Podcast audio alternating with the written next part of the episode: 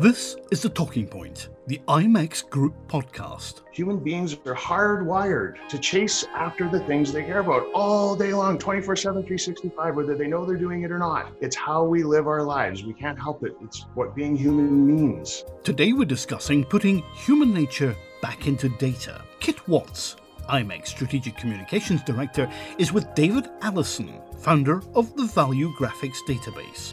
We don't have to do those things anymore. We can curate our lives thanks to technology however we like, but we still use these old fashioned ideas about what is a man and what is a woman and what is an 18 year old and what is a 75 year old and what are rich people all about. We still are relying on these. It's the last big disruption. We need to disrupt demographics. We've got a perfect opportunity to leap right in and give people some concrete examples now. So if you wouldn't mind, can you just take us through a bit of your values thinking process and just demonstrate to those people listening what we mean when we talk about this different way of approaching data? Maybe what I should do first is just tell you a little bit about how we do this. We, we sat down and realized that we needed a tool. We needed data to be able to understand a group of people and how to get them to do something based on their value. So we've, we've spent the last five years building this data set, and it's, it's half a million surveys now from around the world. We had a team of translators helping us move this in and out of 152 different languages so that it wasn't Anglo-centric. And we surveyed people in what the statisticians call, everybody buckle your seatbelts, here we go, a random stratified statistically representative sample of the population. Uh, which basically just means it's an exact miniaturized replica proportionately of the real world. We have the same number of men, women, rich, poor, young, old, Chinese, Spanish, British, Canadian, as the real world does. So this little tiny model, half a million people, that is an exact replica of the eight billion people on this on the on the planet, super super accurate. And what we've measured is what people care about, their values are. So now we can go in there and pull out stuff and go, oh, well, people in Argentina who want to buy a teacup, this is what they care about. So why don't we just talk to them about that as it relates to our teacup instead of just guessing and hoping we get it right because they're all you know 18 year old women or whatever they might be so that's the tool we use now using that tool and there's some other tools you can we can use too we'll get into that in a minute but using this tool what we can do is give you highly accurate uh, readings for an audience and say, here's the things they care about in common. There's only 56 things that humans can care about. So, what we can do is identify which three or four they have in common for a particular target audience. So, in the case of somebody who, for example, is interested in um, going to a particular conference, I'm being careful about what I say here because I'm going to be revealing what we found out about conference attendees at an upcoming event with MPI at the WEC. But we found a set of five to 10 values that are specifically shared by people who go to conferences and events. And what we're going to be able to show you how to do with these things there, and values are things like family, relationships, trust, uh, creativity, personal growth, personal responsibility, environmentalism. These are like core human values, what makes us tick, what we want out of our lives, right? So we found the list specific for people who go to conferences. The values thinking process just helps you take that handful of values that your audience shares and say, okay, if that's what they're chasing, that's what they're listening for, what can we do with our conference, our event, our hotel, our destination, and say, if that's what you guys want to hear, well, here's what we can tell you about our thing that matches what you're listening for. Instead of spending our time saying stuff that we think's important, but they're not really listening for it. So we kind of know what people are listening for now when it comes to conferences and events. That's really values thinking in its simplest form. Let's um, apply that in a little way that I'd love to really strongly relates to our audience. There's a strong desire amongst people who come to IMEX and amongst our partners to focus more on sustainable events.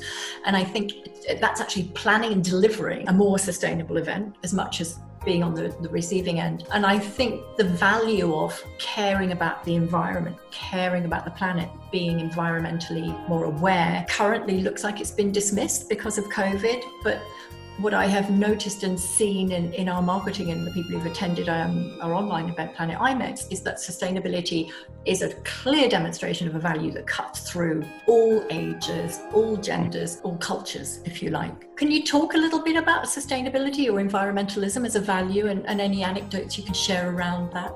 Yeah, for sure. So, oh boy, I can talk about this for an hour. Environmentalism is one of the 56 values that we've measured. So, we can show you how important it is to various audiences. And we've done this for a whole bunch of groups now. So, people who share environmentalism as a value always exist along with a value called personal responsibility. So, folks who are incredibly focused on the environment are list making people who want to get stuff done for themselves. They're not the sort who sit on the couch and go, you know what someone should do about that? I think they should. They're like, nope, I'm going to go do this thing. They're the ones who sit in meetings in the boardroom and go, I'll take it, mine, got it, it's on my list. I got, don't talk about that anymore. I'll take care of it. They're those people. Now, as that translates to environmentalism, then, if we're trying to motivate a group of people to be more sustainable, to live a more sustainable life, reduce their carbon footprint, be more environmentally aware, they're going to react really well to anything that shows them how they can get it done themselves today. How can I reduce my carbon footprint today? Yes, I want to save the almost extinct bird species in another part of the world. That that's all good, but unless I can figure out what I can do today to change my behaviors in a way that's going to help with that, I'm less interested in that and more interested in hearing about how I can recycle better, how I can compost better, how I can consume less, how I can use fewer single use plastics in my life. They want to be taught and they're willing to admit that they do not know enough about how to fix the environmental issues that we're facing as a planet. So we've done work with the Environmental Defense Fund out of Washington, D.C., for example. When I talk to them about this, they're like, yeah, you know, when we get our donors in a room, one of the things they say to us is they want to know more about the specific details. It's great that we're funding such and such a scientist to go and do this work. I want to read his work. I want to be able to talk intelligently about how fast the ice cap is melting and how that relates to the activities of a certain population who's doing a certain thing. Now, as it relates to conferences and events, we have to think about environmentalism as a value, yes, but we also have to realize that people who come to conferences and events and plan conferences and events will be seeing environmentalism also as a behavior that's meeting other values. Why am I interested in being an environmentalist and being sustainable? Maybe it's because I get some status out of that. Maybe because all my peers and my bosses are really focused on this. So I am going to be that environmentalist that you want me to be because it's going to elevate my status. Or maybe it's because of my family maybe I'm worried about my kids and the next generation. That's why I'm going to do that behavior called sustainability. So it gets kind of complex and fun and interesting you start picking this stuff apart. The last thing I'll say about that is that an environmentalism and sustainability is, yes, definitely something that's been taking a bit of a back seat right now. But fortunately, because it's a value for people who are invested in that, who put a great level of importance on that. You don't get to chop off values and grow new ones. We're not an octopus. Now, currently, we're constrained, um, uh, if not limited and forbidden, to get people in a room in some countries. Mm. Does that change our values? It sounds like you, you've just clearly said no. Those values are consistent, they are eternal, they do not change regardless of the environment, as in the location that you're in. They are perennial? Are some of them kind of perhaps diluted by an online experience? Your values are your values are your values. How you manifest behaviors as a result of those values will change based on environmental conditions. I don't, I mean, low, low case, lowercase e environmental. During the pandemic, for example, the people who had family as a value they're tripling down. They're doubling down and tripling down on family. They're like over the top about family. But if you didn't really care about your family before the pandemic, you didn't suddenly start getting all concerned about your family. So uh, family was either there or it wasn't. Environmentalism is either there or it's not. How you react to it is variable. You get your values in late childhood and early adolescence based on who's around you and what you're exposed to. It's called being socialized. When you get socialized, your values form and then I talk about it like um, passports in the sock drawer. We all know someone who has three or four or five different passports to different countries. They're citizens of different nations. And right now, perhaps they're living in the UK because that's where their work is. So that passport's super important. But next week, they meet a lovely woman from Spain and they go and they live in Spain. And so that passport comes out and the UK passport's in the sock drawer. It's still their passport, but it's not the most important one for them right now in this particular situation. So the importance of values to a single person will change. Your behaviors around those values will change, but the values themselves are rock solid and ever, ever, ever. Now, there's one exception. If somebody's listening to this who's a sociologist, they'll fight with me about this. Catastrophic events can change values. The research shows that it, even in cases of catastrophic events, which are have to be short, sharp shocks, to quote Gilbert and Sullivan. They can't be long, slow processes like COVID. David, you just brought up the perfect bridge. Let's talk about COVID a lot of people in our industry, a lot of planners like, like IMEX and like our strategic partners, MPI, are looking at coming back into the market with a live event. MPI are looking to have their event in Grapevine in Texas, their WEC event. We are looking ahead to holding our trade show in Frankfurt next May and hopefully again in uh, in Las Vegas, IMEX America next November. But of course, it's fraught with practical issues currently and I think we've all noticed there is perhaps a disproportionate communication. I'm not saying a disproportionate sense of focus, but a disproportionate communication about the safety aspect of events. Whereas um, I think we're, what we're really talking here is about comforting people and making them feel secure, aren't we? So, can you talk a bit about where values thinking comes into that. You know, how do we differentiate between overwhelming people about talking uh, uh, about gloves and disinfectant and sealing doors and sealing environments, but how do we make them feel safe without going too far down that avenue? Well, I mean, if we go back to the basic principles of values thinking, the answer to every question is to look at what people care about. So, if the folks that you're trying to communicate with around your safety measures care mostly about their family and let's say the environment and let's make up one and say personal growth. Then the message that will resonate with them is if you tap into those three issues and say we're going to keep you safe and here's how that's a good thing for your family and here's how our families are impacted by this and we understand your family. So just like talk to them about family.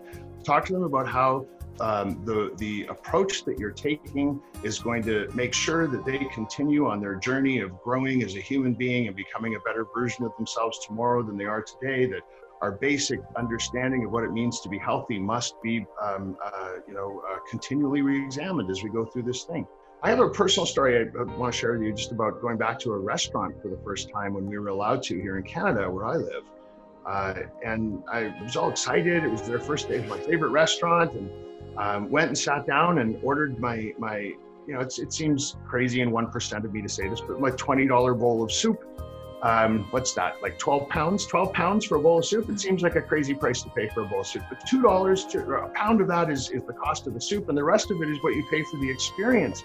Well, my experience on my first day back in my favorite restaurant, in my favorite booth in the corner, looking at my favorite art, my favorite room, was rubber gloves and masks. I, it was not an experience I want to pay 18 bucks for. I think we need to all understand that these are now normal parts of our life, at least for the foreseeable future. Uh, and so let's do them, but they can't be all we do. We have to overcompensate around what people value in those situations in order to make up for the fact that you've changed this atmospheric environmental condition where you now have to wear a mask and there has to be gloves and there has to be some of these things, whatever they happen to be. So the only way to get people to not be entirely focused on that is by giving them something else to focus on. And that something else is what they care about, whatever they care about. If they care about their family, find a way to make family just crank the volume on what you're doing around helping them with the value they place on family. So my restaurant example, for uh, is to carry on with that analogy, um, they should go from being snooty $18, $20 bowl of soup restaurant to uh, bringing your family with you when you come to this fancy restaurant uh, and make it somewhere where you know, right now we're all maybe spending a lot of time with our families, and some people love that, and some people aren't so excited about that. So maybe, maybe for the people who are excited about that, uh, this is an opportunity to get yourselves out of the house, to come as a family unit. Maybe you get dressed up. Maybe this is your one chance to get your kids to put on a nice clean shirt. You and your wife get to dress up and put on your fancy clothes. We're going to go out and we're just going to pretend everything's okay. And we're going to have a couple hours where we get to just be on this fantasy place where everything's fine. And sure, there's some people with masks around us, but more importantly, I'm with my family, doing family things. There's a family menu, there's crayons for the whatever it is you need to do. David Allison will be taking part in Planet IMEX, the October edition. Join us on the 12th to the 16th of October for a full week of creative content and inspiring speakers.